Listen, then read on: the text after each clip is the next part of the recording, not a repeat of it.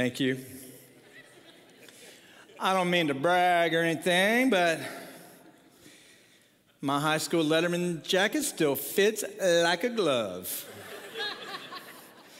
Graduated five years ago, and it's amazing um, that this still fits. Yeah, so this this is my high school letter jacket. Man, this is nice. The arms don't move. I don't know what material this is or was, but I'm like the Tin Man. Can't move in it. Things are a little faded, a little messed up, but it still fits. I still save it. You say, why? Why would you save your high school Letterman, jacket? Because how else am I going to impress my wife? I mean, like, this is legit right here, right? Now, can you imagine for real? Like, can you imagine if I were to wear this thing around on a regular basis as a part of my normal attire? Like, we go grab lunch one day and I pull up like it's 1993. Like, I get out of my Mazda Miata, right? Pulling up, listening to Vanilla Ice and MC Hammer, right? And, and, then, and then I get out and I'm wearing this thing. Like, you would be like, oh man, that's hilarious. And I'd be like, no, man, this is, this is how I roll. Like, that would be, that would be weird. Like, can you imagine this past Monday, like Valentine's Day, me rolling up to my house at 5:30, hopping out, saying, "Hey, babe, all right, come on, it's time for dinner. Let's go." Be strutting in, right? She'd be like, "Where are you taking me tonight?" "I'm taking you to Ponderosa." Okay, that's how we used to be. That's how we used to do it back when this jacket was cool, right? And I went to Ponderosa because I couldn't afford Ryan's. Okay, anybody with me on that? Right? And if if you're here and you're watching us online and you're young enough, you don't know Ponderosa or Ryan's, you missed the greatest era in American food. Okay, you missed it. It's gone. It's never coming back, all right? The Golden Corral got nothing on a little Ponderosa. So, can you imagine, like, if I were to be rolling around town in my high school Letterman jacket, like, hey, this is cool. Like, if my identity in some way were still tied to who I was in high school, right? Like, that would be, I think we could all agree, like, that would be a little awkward. it would be a little disconcerting. Like, someone literally still living in their past from high school. All right, some of you, if you were to do that, would have jackets to where you'd be walking around looking like John Travolta in Grease, okay? And ain't nobody need to see that. Nobody needs to see Olivia Newton John running around town, okay, in your hot rod. Like, can you imagine somebody literally walking around town today wearing a jacket, like seriously wearing it, that's 15, 20, 25, 30, 40 years old, like, this is my identity, this is who I am. Like, that would be absurd, right? We just, we don't, we don't, we don't do that. Like, we've all kind of moved on from those years, and truthfully, I don't think too many of us want to go back. and so that's what makes our, our time in Ephesians today is so fascinating because actually the Apostle Paul, who wrote this letter to the, to the church in Ephesus, you know, nearly 2,000 years ago, he's, he's actually contrasting for us what it's like to live in the present as a Christ follower while still wearing a bunch of stuff from your past that used to define you, that used to be a part of your identity, but that's not anymore. And you think, okay, what does this look like spiritually for me to wear my high school letter jacket? Like, okay, well, it means like 5, 10, 15, 20, 30, 40 years ago, Jesus saved you. He gave you new life. But today, you're no more generous than you were before you came to Jesus. You don't see what you work for as a means of being a blessing to others, you see it as a means of just blessing yourself. Like your conversation and communication with others is not that much different today than it was 5, 10, 15, 20, 30, 40 years ago before you came to Jesus. Like you're still easily prone to tear others down. You're still easily prone to, um, to exaggerate the truth. You're still easily prone to say things that um, are, are vulgar or, or they're destructive or divisive. Like there's not that big of a change. Like if we look 5, 10, 15, 20 years ago, and we look today, like you're kind of still wearing the same thing you were wearing back then. Like, like, like you look at some things in your life, and you realize, okay, man, there are some things that should be radically different, but they're not radically different. Like they're actually kind of the same in some ways.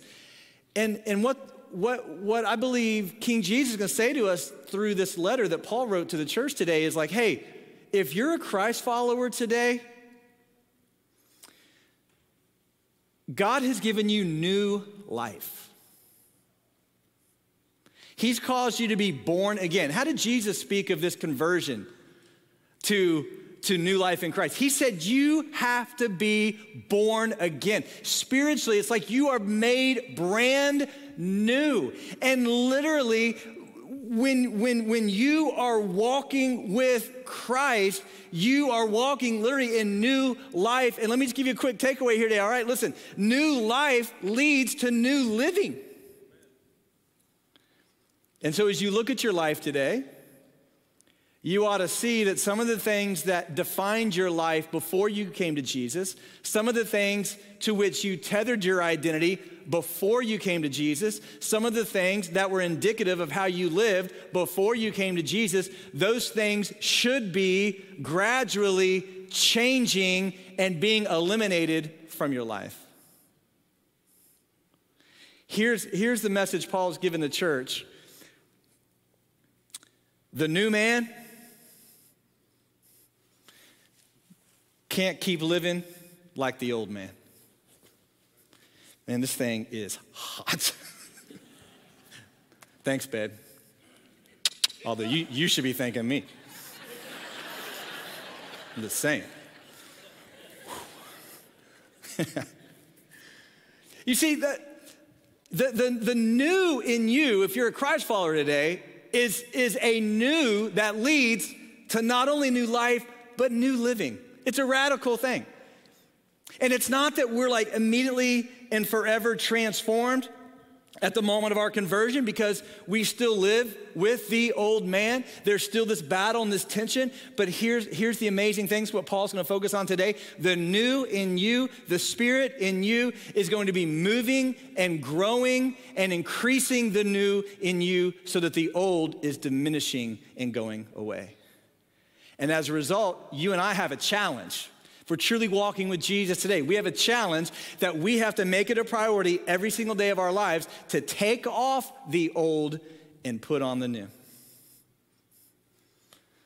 We, we, we can't be living like we lived 5, 10, 15, 20, 30, 40 years ago before we knew Jesus. We, we, we, we can't be characterized by the old, tying our identity to the old living our lives like the old. Here's the challenge Paul's gonna give us today. We gotta take off the old and we gotta walk in the new. And, and it's not easy to do, but it's, a, it's, it's essential, okay? And so if you have a copy of God's Word, go with me to Ephesians chapter 4. We're gonna look at the end of this chapter today. You remember last week we, we talked about the importance of unity. Paul now turning the corner from all this great truth, all this great doctrine, the fact that Jesus has saved us by His grace, He's made us alive, right? He's raised us up, He's seated us in heavenly places. He's talked about the depth of prayer. We have immediate access to God. He's walked us through all these great doctrinal truths. And last week we turned a corner because he really is getting into the practical now. He's saying, okay, here's how all this stuff relates to your life. And, in the first place that it relates to your life is in your fellowship with other people. We talked about the importance of unity. Today, Paul's going to give us a second takeaway of the results of this new life in Christ. Not only does it bring unity, it should also bring purity unity and purity, the church living together and living in a way that is connected to new life.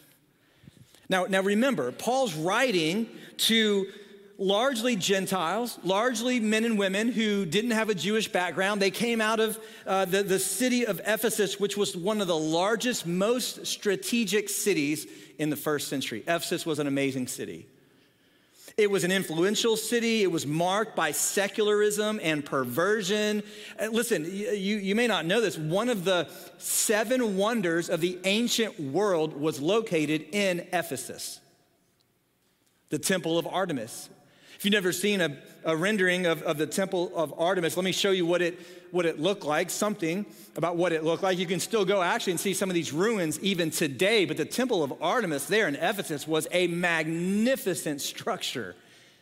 I mean, it was like the focal point of the city. It was an indication of the wealth that was located in Ephesus, like the, the, the mind power to construct something like this. It was, it was um, of course, a reflection of their, their, their belief system, the fact they believed in all of these different Greek gods. Artemis was the daughter of Zeus and all of this. So they, they, they, they it's just, they, this was an incredible city. Ephesus was like a major power, a major city, influential, and, and it was very secular. It was very, very uh, perverse in so many ways. And so you got now all of these people coming to faith in Christ. And Paul saying, hey, Jew or Gentile, doesn't matter. Like, you're one now in Christ. And, and he's turning a corner from that unity to talk about purity, He's saying, as one, as members of the body of Christ, here's the thing your lives are gonna be different. The old that characterized you before you came to Jesus, the old that was rooted in your culture, the old that was rooted in your secularism, the old that was rooted in your perversion, like that, that that's the old. You gotta take that off and you gotta keep taking it off and you gotta press into the new of who Christ is and what He's doing for you. The old is gone.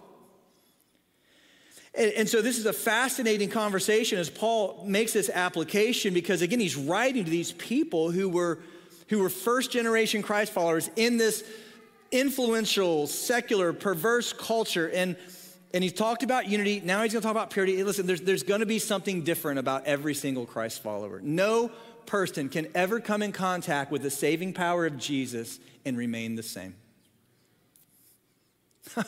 the, the old, the old is going to get worked on. The Holy Spirit's not like, going to let the old man hang around without a fight. And so we've got to focus on the new. Now, here, here's how Paul breaks this down for us, really in three sections, okay? Because Paul was a good preacher, and everybody knows if you're a good preacher, you have three points. So Paul kind of has, right? Paul kind of has three parts of his argument here in this latter part of chapter four. It's pretty cool. It's, it's pretty easy to follow. Let me, let me show you the first part here that, that relates to, to uh, this new identity in Christ. He says, Therefore, I say this and testify in the Lord, you should no longer live as the Gentiles live in the futility of their thoughts. Here, by referencing Gentiles, Paul is talking about all of these secular unbelievers in Ephesus, right? Most of the church came out of that context. Paul's saying uh, the unbelieving world, like you should no longer live like the unbelieving world lives. Like that's not you anymore. Like you're new, right? You've been, you've been brought to life, raised up, seated in heavenly places. All right, so then he continues in verse 18, and he says this For they are darkened in their understanding, excluded from the life of God because of the ignorance that is in them and because of their the hardness of their hearts. So these two things work against every single unbeliever, even today, by the way. Ignorance, unbelief. The hardness of their hearts. They're not open to the message of Christianity. They're not open to a Jewish Messiah coming to redeem people from their sins through his substitutionary death and his bodily resurrection. They're not even open to the conversation, right? They're entrenched in their belief system and they are also ignorant. They literally just don't know better.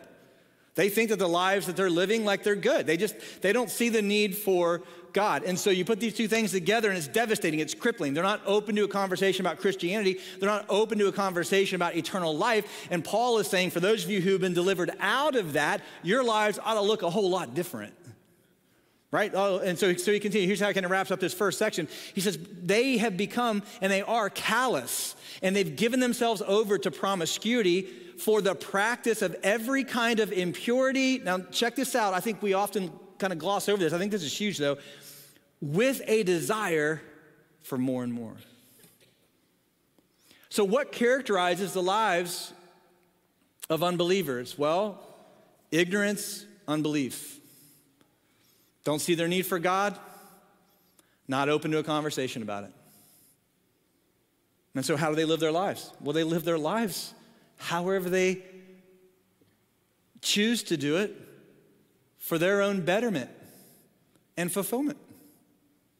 That's how every single one of us lives our lives apart from God's intervention. He's looking out for number one, right? That's how all of us live.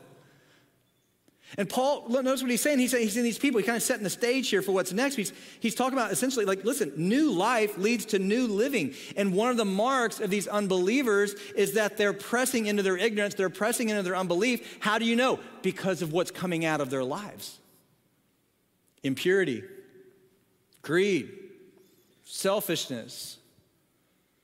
Like we're going to see, like, the, like the, their lives are different. Their lives are marked by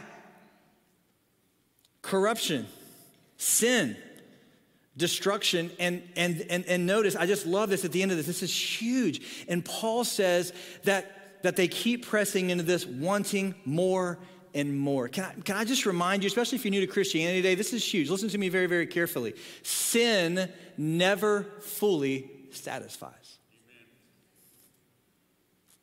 Now, it'll satisfy in the moment, but it won't satisfy for a lifetime. You have to have more and more and more. When I think about that statement, I think it's profound. Paul kind of pinpointing the mark of someone who's pressing into their old man, right? Like we're, we're trying to gain our fulfillment, our identity through sin, through disobedience to God, like through our own selfishness, right? And what happens? You have to have more and more and more. Sin never fully satisfies. Here's what it does it deceives us into having temporal fulfillment at the risk of eternal judgment. Sin will give you temporal fulfillment. You know what's going to cost you? Eternal judgment. And that fulfillment you get in the moment, right? Or in that brief season. Like it may be enough to satisfy you in that moment or in that brief season, but it won't keep you there. Like you gotta have more and you gotta have more and you gotta have more and you gotta have more. And, and that's how sin works. Listen, uh, uh, let, let me tell you about something that, that I was introduced to recently. All right, I was with one of my kids who's a coffee connoisseur, and I don't, I don't drink coffee. I don't really drink a lot of caffeine. I found I don't really need a lot of it, and I just, um, you know, I just, I just kind of, I don't know. My life's pretty boring, I guess, other than my Letterman jacket's pretty cool. But um, so okay, but I have so I was taking one of my kids through through Dunkin' Donuts, and what attracts me about that is the donut part of that because because I can get on some donuts. Now, sugar, I got no problem with sugar, and I get along great. Amen. Can I get an amen there? All right, come on. But the coffee part of it, okay. And but I was thirsty. I thought, ah, you know, I want to try some. And I and I was, like, what can I get? Like, is there something for me? Right? Like, don't discriminate against a non-coffee drinker, Dunkin'. And they haven't because they have a thing called a frozen coffee, which, if you don't know what that is, it is a coffee milkshake. Is essentially what it is. Okay, it's like a frappuccino. Here's what they do they take a bag of sugar and they pour it in a cup. And they have some kind of coffee flavoring, right? And then they whip it up and put some ice in it and they give it to you. And it's just like this magnificent like sugar high that it is amazing. It has changed my life. And so I'm not kidding you, like the last few weeks, like I'm driving to work in the morning. Mm, man, I'd like to have one of those milkshakes. I mean, frozen coffees. Man, that would be that would be great. And then and so I would, and I'm like, man, there's like a lot of other people who want this too. I'm not waiting in line. And I discovered the app. Now I have the Dunkin' app. I'm a rewards member. I'm getting perks left and right, baby, right? I'm ordering in advance. I'm swinging in, picking up my milkshake, going to work. I'm living the dream, throwing on that jacket, baby. I am a high roller. It's amazing. My wife said to me the other night, she said, Do you realize how much you spent on Dunkin' Donuts? I'm not kidding you. $14,874 just this past month on Dunkin' Donuts.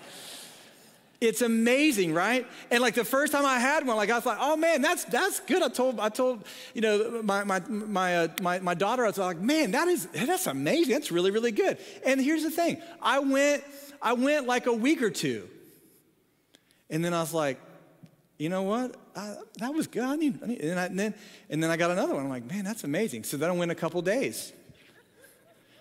And now I go a couple hours in between. I'm just, and it's like, oh man, you get that. And it's like, yeah, you know, and, and just listen to me. That's how sin works. Right? Like, like there's fulfillment in the moment, but not in a lifetime. And you have to have more and more and more. And, and what's the end result? It controls you. You're controlled by it. And that's the old man. The old man is governed by sinful desires. That's what Paul's pressing into here. He's saying, don't walk as the Gentiles do, darken in their understanding because of their ignorance and the hardness of their hearts. He says they're given, they've given themselves over to every type of sin, promiscuity, right? This is how the old man lives. The old man is always running after that frozen coffee. Like there's always something. Like there's always something you got to have to bring that, that fulfillment in that moment or that season. And you got to have more and more. It's never enough. And then all of a sudden, here's the beauty of our conversion, right? We, we meet Jesus and we realize, my goodness, Jesus really is enough. Like, that's what I need my sin to be forgiven, the hope of eternal life, living now with meaning and purpose, guided by His Holy Spirit. I'm made new. I'm brought to life. I'm raised up, seated in heavenly places. My life has meaning and purpose now, and, and I'm moving forward. And Paul's saying, now, as you're moving forward, there are some things about that old man that should not be true of the new man. Constantly chasing the next. And so, let me give you a little axiom I've, I've found to be helpful, just thinking about my life and think about your life, check this out. If you pursue happiness over holiness, you will get neither. But if you pursue holiness over happiness, you get both. And here's the lie that our culture sells if you really want to be happy, pursue happy. And if you need to get happy without getting holy, then that's fine. That's what you do. That's ignorant, deceptive thinking. Let me tell you how you truly grasp joy or happiness, but you pursue holiness. You live according to God's design. You live according, to God's plan. You govern your life based on God's parameters and His wisdom and His purpose and His goodness. And when you live that way, all of a sudden you find yourself to be in a place of joy and fulfillment that is truly, eternally satisfying. And so Paul's saying, don't, don't be like these Gentiles, right? Uh, don't be like these unbelievers. Don't, don't live like they live. Here's, here, so here's the second thing he says. Go, go to, go, go to verse uh, 20, okay? And, and here's kind of like the second half of it. He said, but that is not how you came to know Christ, right? You didn't come to know Christ selfishly. Like you came to know Christ out of desperation, right? He says in verse 21, he says, assuming you heard about him and were taught by him as the truth is in Jesus, to take off, check this out, here's what you got to do. You got to take off your former way of life, the old self that is corrupted by deceitful desires, and you need to be renewed in the spirit of your minds. And then you need to, check this out, this is our responsibility every single day. Put on the new self. You've got to put it on. I mean, you got to be involved in this, right? You got to put the Spirit of God now has enabled you to do this. Put on the new self, the one created according to God's likeness in righteousness and purity of the truth. Pursue holiness, get happiness. You, you see, here, here's what Paul's saying you, you, you've got to take off the old, put on the new. And that's a daily process. That's just a daily process. That, that's, that's the challenge that we have. You know what he says elsewhere? I, I love it. Paul says, here's what he says. You look at the old man, okay, that identity you used to have, right? The life you used to live. Here, here's what Paul says elsewhere. He says, you have to put to death the deeds of the flesh. You know what Paul says? You're in a battle, and it's a battle that's, um, that, that you got to be serious about winning. There's some things you need to put off there's some things you need to put on. And can I just point out to you, it's both. So often we look at our lives and maybe the Spirit brings conviction and we think, you know what? Yeah, I got to get, I, man, I need to work on this. I need to grow in this. Okay, that's normal. But if we only focus on what we have to release and not focus on what we have to replace it with, we're shortchanging ourselves. It's, listen to me, it's a putting off and a putting on. That's the importance of being gathered with God's people on a regular basis. That's the importance of being in the Word of God. That's the importance of our prayer life. That's the importance of, of serving and being a part of God's work in the world. Listen, it's not just about putting off, you also have to put something on to replace it. So you've got to take off, you got to put on. I, I, I, love, I love the analogy that Paul uses here. It's so practical. It reminds me of, of, um, of my very first job. My very first job in all the world was I worked at uh, Taco Bell in high school and, uh, and had a great time. One of the perks of working for Taco Bell when, when I was in high school is uh, free tacos. I think they were 49 cents at the time, but still, I mean, it was, it was amazing. One of the bad things about working at Taco Bell in high school is that I came home every night smelling like Taco Bell. and it was not pleasant. and I just remember I couldn't wait to get home, right? And like, oh man, I got like beans on my pants and my shirt and, um, you know, sour cream because they were in these gun things. We used to have fights and stuff. I don't think that was allowed, but it was awesome. And um, all kinds of other things I probably shouldn't talk about. Okay, and then I get home, right? And then it's like, it's like, man, my clothes just reek. I mean, I don't know if you ever had a job like that. Like it, they would just reek. And I couldn't wait. Like I got to take them off and put something else on that doesn't stink. And that's the analogy that Paul is using. There are some things about your old man, your old self, that, no offense, stinks. It's harmful to you. It's harmful to your marriage. It's harmful to your family. It's harmful to your career. You're wearing some stuff that frankly just stinks. And Paul's saying you take it off and put something better on. That's the analogy he's using for us. We have new life. What's true of our new life? New life leads to new living. Well, what kind of new living? Well, the kind of new living that's different from the old different from the world and the kind of living that we're pressing into regularly that is characterized by taking off and putting on. Listen to me, as you think about your life this week, there's a sense in which you can think about your walk with Jesus in this way. There's some things I'm gonna have to fight against, some things I'm gonna have to take off, and there's gonna be some things I need to put on. I'm asking you today to give consideration to what are those things. Because we all have them.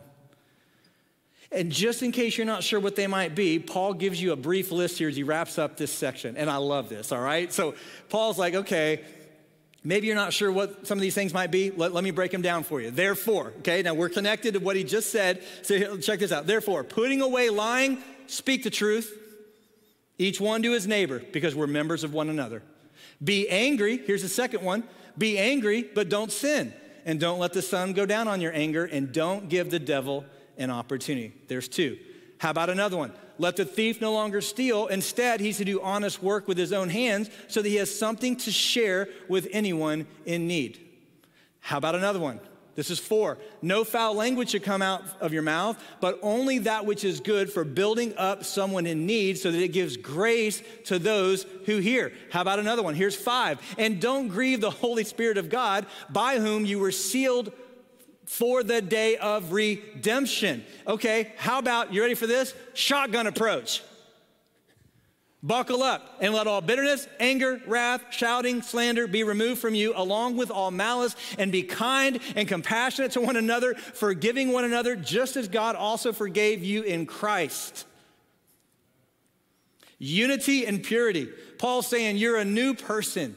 You are, you, you are literally made new from the inside out, and God's working in you now every single day to increase the new and, and decrease the old. And so you and I have a part to play in that. We got to put off the old, put on the new, stop tethering our identity to who we used to be in high school, who we used to be in college, who we used to be before we knew Jesus, and start pressing into who God, through Jesus and the power of His Holy Spirit, has saved us to be, right? That's what we're called to. Oh man, it's good. And so let me hit, let me hit the shotgun here pretty fast. This is, uh, this, is, this is super cool, okay? We don't have time to run through every single one at length, but let me just hit a few of these. First of all, okay, if you're making notes, just, just, just jot these down. These are really helpful. Paul mentions them for a reason. First of all, he says, put off deceitfulness, right? Put on truthfulness. I love that. Can you imagine? Just think, just think about this for a second. Can you imagine a world with no political deception?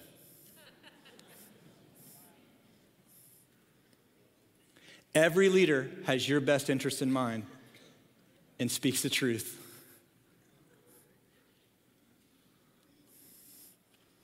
All right, you can't imagine it. Okay, but, but if it were possible, I mean, can you, can you imagine, can you imagine a workplace, no lies, no cover ups, no stabbing in the back?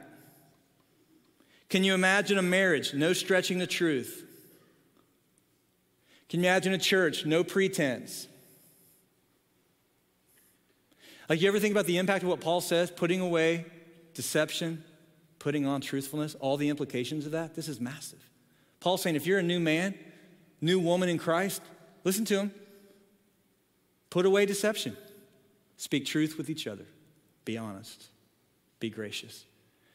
This is something repeated throughout Scripture. Proverbs 22 Lying lips are detestable to the Lord, but faithful people are his delight. Psalm 101 No one who acts deceitfully will live in my palace. The one who tells lies will not be retained here to guide me. Paul says, Put off deceitfulness, put on truthfulness. Second, let's break this down. He says, Put off what I call corrupt anger, put on controlled anger.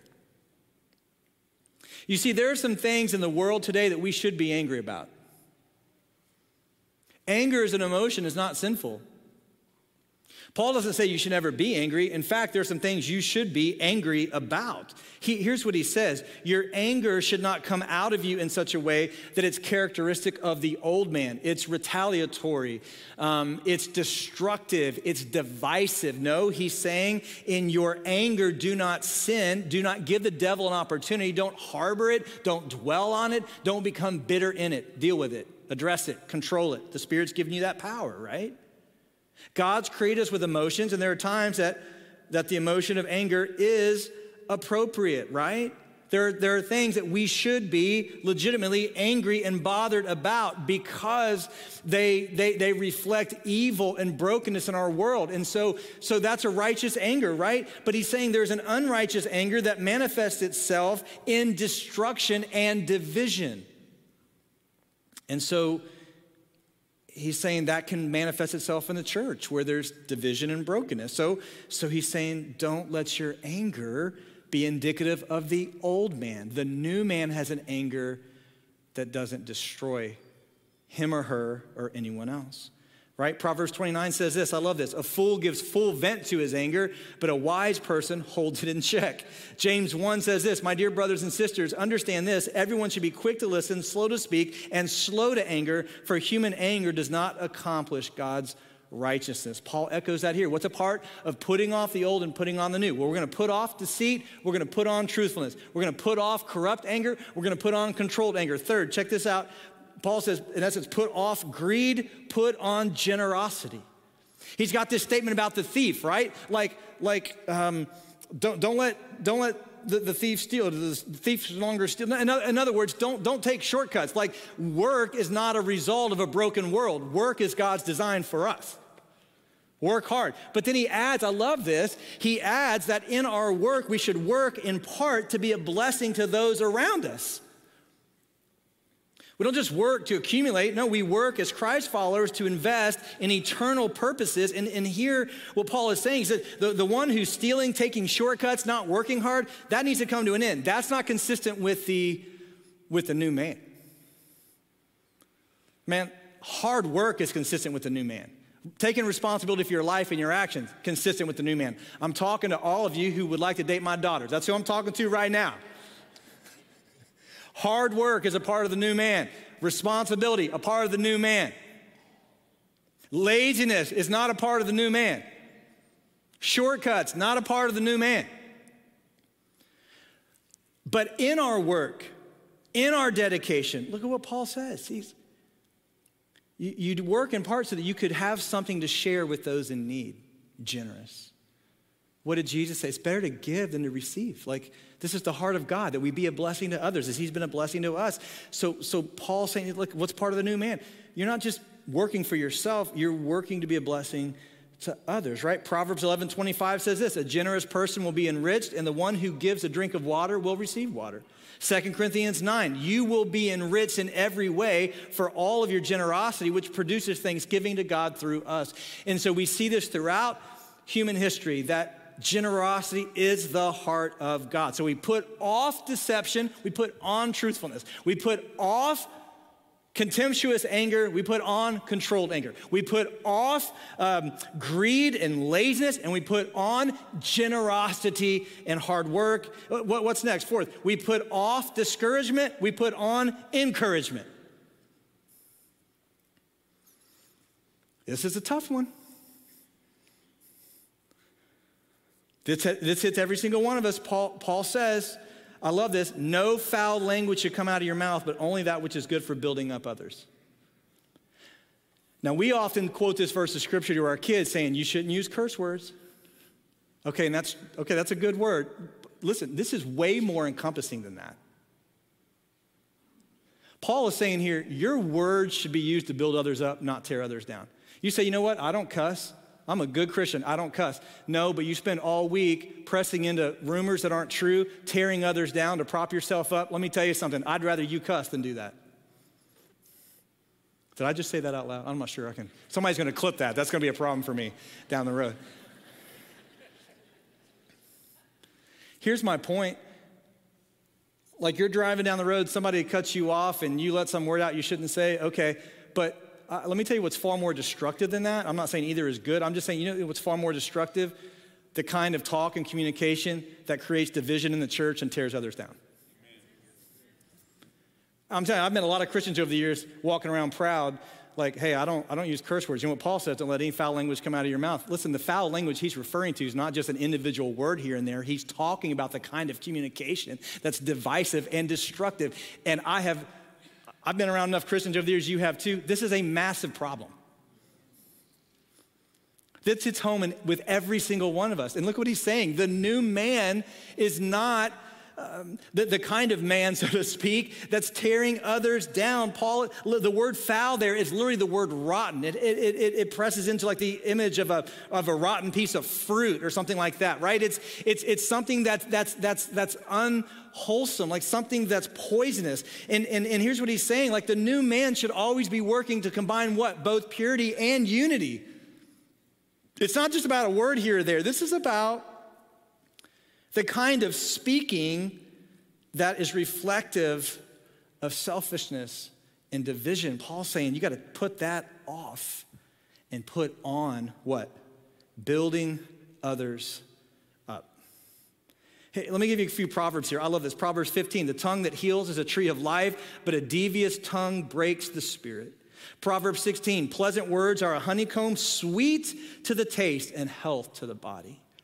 Proverbs 12, anxiety in a person's heart weighs it down, but a good word cheers it up. Again, this is about more than just avoiding curse words, it's about using your words in a way that's reflective of the joy of Christ and the unity of the church. And I'll give you one key example here. I've mentioned this before, I just can't get away from it here. It's one of my favorite people in the New Testament, this guy named Barnabas.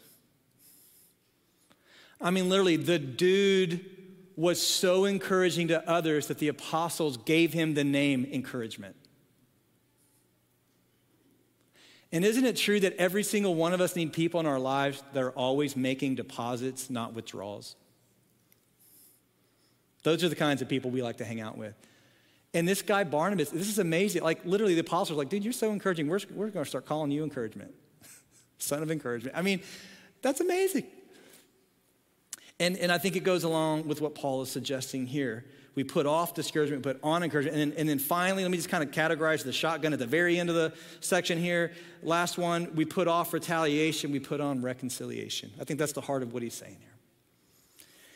What is he talking about here? Put off bitterness and anger and wrath, uh, ungodly anger, of course, shouting, slander. He's kind of weaving a bunch of the previous takeaways together here, right? He's saying all that should be removed along with malice. Be kind, compassionate to each other, forgiving as God has forgiven you in Christ.